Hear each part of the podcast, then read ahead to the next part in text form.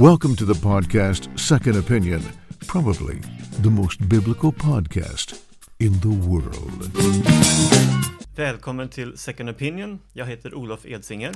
Och jag heter Jakob Rudenstrand. För 15 år sedan så slog den lilla kristna församlingen i Knutby ner som en bomb i svenska medvetandet och eh, händelserna, mordet, eh, maktmissbruket och många andra av de händelserna har skapat väldigt mycket uppmärksamhet inom kristenheten och utanför kristenheten i Sverige. Eh, häromdagen så sände Uppdrag granskning ett inslag om eh, församlingen i Knutby. Eh, ett antal missförhållanden hade pågått i församlingen både innan och efter de dramatiska händelserna där eh, 2004, vinter 2004. Och vi såg det både jag och Jakob på tv eh, och det var ju en speciell upplevelse. Jag kan ju säga att jag bor ju själv i Uppsala och Knutby är ju en bit därifrån visserligen, men, men jag har själv en bekant som faktiskt eh, eh jag förlorade kontakten delvis genom att han gick med i Knutby, så att mm. det ligger så pass nära även för mig. Så att eh, det här är ju ett, ett ämne som berör väldigt stor del av kristenheten, inte bara att det rör en kristen församling där mycket, mycket har gått snett, men där många människor inom kristenheten i olika församlingar runt om i Sverige har på något sätt en relation med de människor som har fastnat i den, i den här gruppen. Precis, och det var ju särskilt då eftersom så pass många flyttade dit. För det är klart, Knutby är ju ingen stor eh, ort. Mm. Men, men, genom att man hade ett, ett ganska starkt skeende där, där många flyttade dit och man åkte dit och gjorde team och, och liknande så, så breddades ju också kontaktnätet. Mm. Och så var det också med, med, min kompis då, att han, han blev teamare där. Och det var på den vägen som, som, som jag faktiskt också besökte församlingen en gång. Så jag har varit där, eh, men det var innan det small då naturligtvis. Mm, mm. Och eh, man märkte i det, i, den här, eh, i det här programmet där eh, många människor hade dragits till församlingen och upplevt en väldigt levande tro, eh, upplevde en väldigt nära gemenskap. Samtidigt så, så märker man att att just den här nära och varma gemenskapen ledde till så mycket tragiska händelser i så många människors liv. Ehm, jag berördes väldigt mycket av, eh, av de här vittnesbörden om hur människor tvingades att, eh, att bo utanför sina hem, flytta från sina familjer, tvingas att ge av sina ägodelar och så. Mm.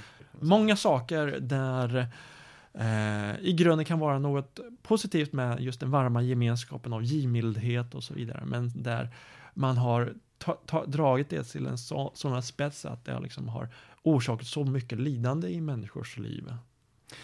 Ja men precis, alltså jag tänker det var, det var framförallt två saker jag tyckte var smärtsamma med, med den här äh, dokumentären och, och, det ena som faktiskt är smärtsamt är ju att mycket av det som har gått riktigt snett är ju sånt som från början skulle kunna ses som någonting positivt. Jag tänker vissa kanske blir väldigt ängsliga för varma kristna gemenskaper, men det blir på minst helt fel slutsats. För jag tänker det är ju någonting fantastiskt äh, när det är som det ska.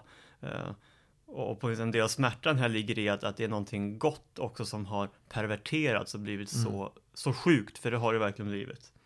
Eh, och sen naturligtvis också smärtsamt med de här vittnesbörden, det är ju ett fruktansvärt mass, äh, maktmissbruk man har ägnat mm. sig åt och mm. Eh, också med, med de här våldsinslagen och mm. manipulationen och, och så mm. som Mm. Ja, man ryser ju när man, mm. när man hör om det. Mm. Det här är på många sätt också en, en läxa för många andra församlingar Eh, där, där det kan finnas grupper inom grupperna. Att ofta så talar man om att det finns inofficiella församlingar inom församlingarna. Till exempel en, en ungdomsgrupp kan på många sätt fungera som en, en församling inom församlingen. Och det, är liksom det, det är något naturligt i det, att, att församlingar som har hemgrupper och så vidare. Ja, men precis. Man, kanske, man får inte förstora det för mycket heller. Eh, för det är klart, det är ofrånkomligt med grupper. Det som var så mm specifikt här var att man också hade någon slags eh, merittänkande, att man skulle kvala in i de här grupperna mm. och också med en del väldigt konstiga läroinslag. Mm, mm. Och sen är det ju också viktigt att säga att den här typen av mönster och fenomen är ju inte bara sånt som kan uppstå i en, i en kristen kontext, den kan ju uppstå i andra, mm. ja, andra religioner förstås, men också i politiska sammanslutningar mm. eller, mm. ja, vi nämnde när vi pratade inför programmet, till och med en nyhetsredaktion kan ju få mm. en, en klick som på nyss är lite elit och bestämmer allt, alltså, mm. Eh, så mönstren är ju tyvärr ganska allmänmänskliga, men, men det blir ju... De här mönstren ja. har ju liksom uppdragats i, i, i samband med eh, hela diskussionen kring metoo där kulturgrupper och, och, tidningar har, har uppdag, man uppdagat att liksom det finns maktmissbruk och manipulationer och, eh, och mycket annat som, som har eh, gått helt fel. Eh, I det här, skillnaden här är ju att det har tagit en, eh, på många sätt en teologisk mandat, att man har argumenterat utifrån att det här är någonting som, eh, som är välbehagligt för Gud. Mm. Eh, och, och, det är det här jag tänker att Eh, att det är naturligt med, med grupper inom församlingen där liksom man, man, man, man möts tillsammans, man ber tillsammans och så. Men att det också är en läxa för många församlingar att, att bevara en, en transparens, att man ska ha en genomskinlighet, man får inte eh, skapa eh, små elitgrupper om, som ska ha någon form av eh, större mandat än, än andra eller stå i någon nära, eller uppfattas stå i nära, närmare relation med Gud än, än andra. Eh, det är väldigt mycket här, saker här som, eh, som lätt kan gå snett, men mm. Eh, med, med sunt ledarskap så, eh, så kan man hålla vakt mot eh, många av de här bitarna. Ja, jag tänker den generella lärdomen och den gäller som sagt lika mycket i, i helt sekulära sammanhang. Det är ju det här med transparens, att, att saker får vara i mm. ljuset. Uh, det är klart att man kan ha olika grupper som har olika inflytande i, i olika sammanhang, men, men, men att ha mm. något slags gemensamt ägarskap och gemensamma processer kring, kring de viktiga frågorna i både om det är en församling eller något helt annat. Uh, och att saker inte sker i, i det fördolda på det sättet. Och där tycker jag han, Peter Jembäck är, är föredömlig. Han mm. har ju verkligen också varit en, en del av det här systemet och, mm. och, det ska inte försvaras. Men, men man får ju verkligen intrycket att, att där har poletten trillat ner. Han mm. har mm. sett sin skuld och han ber faktiskt också om förlåtelse för mm. det. Uh, och, eh, och jag kan också känna att där kommer ju också den sanna kristendomen fram på ett sånt fint sätt att det är något genuint gott och befriande i att erkänna sin skuld och mm. faktiskt utan förbehåll eh, be om förlåtelse. Det tycker mm. jag var en, en verklig frisk fläkt också mm. i det här sammanhanget att se det, även om mm. han kanske inte heller är helt färdig med sin process så, mm. så ser man ju någonstans i hela programmet att olika personer är på lite olika stadier i sin process. Mm. Och han har ju han... till och med äh, bett polisen äh, inleda en förundersökning om det liksom skulle ha, ja, man skulle ha begått no ja. något brott. Och, det, och det... Det, det, visar ju på den här transparensen som, som, som är sund. Äh, men som du säger att man, märker, man märkte i programmet att det fanns olika människor som var på olika platser när det gäller den här bearbetningsprocessen. Eh, även de som inte hade med eh, något inflytande eller var en del av eh, den här innersta kretsen verkar, bär ju fortfarande med sig sår nu snart 15 år, mm. år senare. Tänk på den här eh, Eh, tjejen som besökte församlingshemmet efter så många år att eh, det var väldigt tufft för henne. Eh, det ska man, inte, man ska inte underskatta att sådana här händelser sätter djupa spår och, och som kräver all den stöd och all den hjälp som man kan få. Nej men till och med Åsa Waldau verkar ju vara i någon slags process, även om mitt förtroende för henne är väldigt lågt. Så, så ja, någonstans så har många här varit i en bubbla och, och nu har bubblan spruckit och, och då, då, rör det sig i alla möjliga riktningar. Eh, det jag tycker samtidigt är, är kusligt, den inblick man får, dels förstås i de här sektmönstren och de är ju ganska universella och det är ju som inte så sällan kombinationen eh, makt, pengar och sex. Mm, mm. Det är ju så slående att, att mm. de här tre dyker upp hela tiden, eh, inte minst när saker går snett. Eh, men jag tänker också, vi, vi, ser ju också den rent eh, demoniska sidan av det här, också en andlig kamp, alltså eh, det är sån här förvirringen, elitismen, gränslösheten. Vissa ska avstå från sex och andra mm. har otillbörlig sex. Alltså vi har ju någon mm. ledare som uppenbarligen har har missbrukat sin mm. roll väldigt mm. grovt mm. kring de frågorna. Mm. Och det är faktiskt mönster vi känner igen från hela mänsklighetens historia.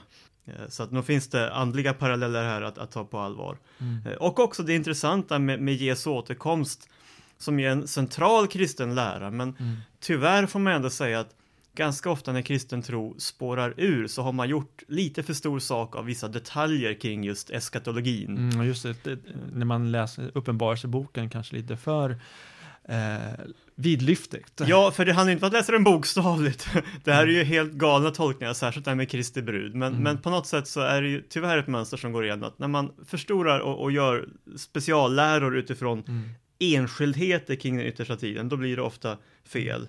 Mm. Um, Så att det här med att, att, att ha en, liksom en sund diskussion kring teologi och var en församling är på väg och vad, är, vad för, församlingen har för ambition, det är väldigt viktiga frågor för, liksom den enskilde medlemmen när man ger sig in i en församling, att undersöka vad, vad är det eh, för gemenskap, men också för hela församlingen i, i, i stort, att tillsammans diskutera vad är det vi, vi tror på och ha en öppenhet Mm. och en dialog med varandra med olika uppfattningar och eh, hjälpa varandra, stötta varandra i, i det här och, och men också inse det, det, det, den makt som man många gånger har över, över människor som, som, eh, som har hittat en varm gemenskap och sätter, sätter en väldigt stor eh, tilltro till den gemenskapen. Mm.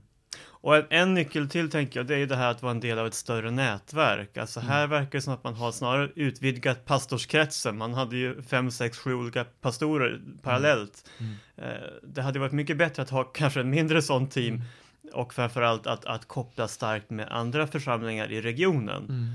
Och pingströrelsen uteslöt ju Knutby på, Mm. på goda grunder. Mm. Eh, Just för att man inte kunde stå bakom dem och det är ju i sig en, en Mm.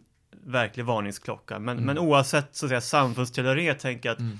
alla kristna församlingar och det gäller som sagt Mm. även sekulära institutioner behöver ha ett utbyte med andra miljöer Mm. eh, som faktiskt också har en viss inblick i, i hur saker och ting går till. Mm. Så det finns alldeles för många lärdomar för att så att Mm. säga eh, hoppa över den här frågan även om Knutby verkligen Mm. är ett extremt exempel. Mm. Och här har ju eh, många andra kristna sammanhang och samfund agerat eh, väldigt klokt. Eh, Du nämnde pingströrelsen, var man, där var man väldigt tidig med att, att, eh, med, med, med, att få, de här signalerna, försöka åtgärda och hjälpa eh, sammanhanget och, eh, och även de människorna som var eh, med i gemenskapen där uppe i Knutby. Ja, och det är ju en av historiens många ironier att man ju bara en vecka eh, efter skotten eh, skulle ha gjort ett besök Mm. för att sitta ner med församlingsledningen. Mm. Men det var en vecka för sent.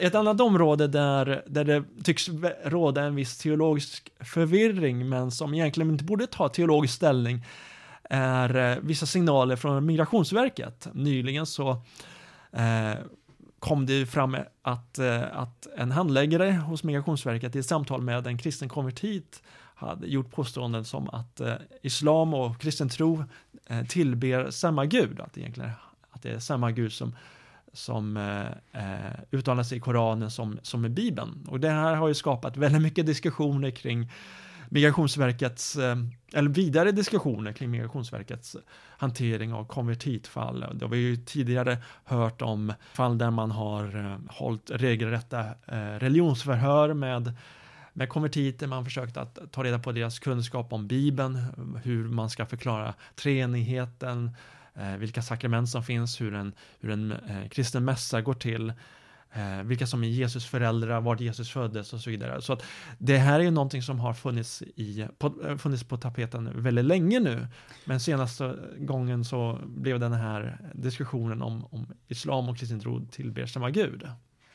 Ja men precis. Nej, och det är ju, det finns ju många bitar i det här och, och, och det ena är ju att Migrationsverket faktiskt inte har riktigt i uppdraget att eh, pröva exakt religionskunskaperna hos en konvertit. Man, man ska framförallt se på processen fram till konversionen. Vad, Mm. vad ledde fram till det här och vad är det för process du, du kan berätta om i ditt liv? Mm.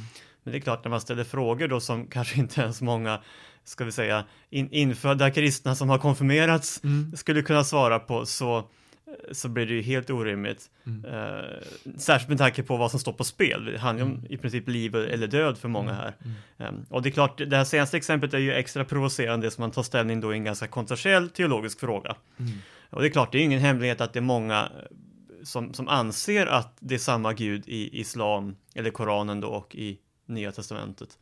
Eh, Men det är klart, om vi tar Evangeliska Alliansen och, och den del av kristenheten vi företräder så, så är ju det en ganska ovanlig hållning i, i våra sammanhang. Eh, Det behöver ju samtidigt specificeras, alltså jag tänker i grunden en människa som som bara ropar ut till en gud man inte känner. Det är klart, någonstans Mm. tänker vi alla eh, kanske också då att ja men visst du känner inte den här guden än, men, men det Mm. är samma gud som den jag tror på. Mm, mm, Och i den meningen kan man ju säga att, att när, man, när man vänder sig till en gud som är, är skapare och herre som, Mm. som ju också muslimer gör, så i den meningen finns det ju uppenbarligen någon slags parallell. Mm. Ehm, däremot, ehm, det som är så att säga nyckeln utifrån vad en kristen förståelse av Gud eh, bygger på, så är det både att, att Gud har vissa karaktärsegenskaper eh, och att Gud har uppenbarat sig på ett unikt sätt genom Jesus Kristus som är Guds son, en del av Mm. treenigheten. Och det är Mm. klart, i båda de avseendena så är det ganska stora skillnader här. mm,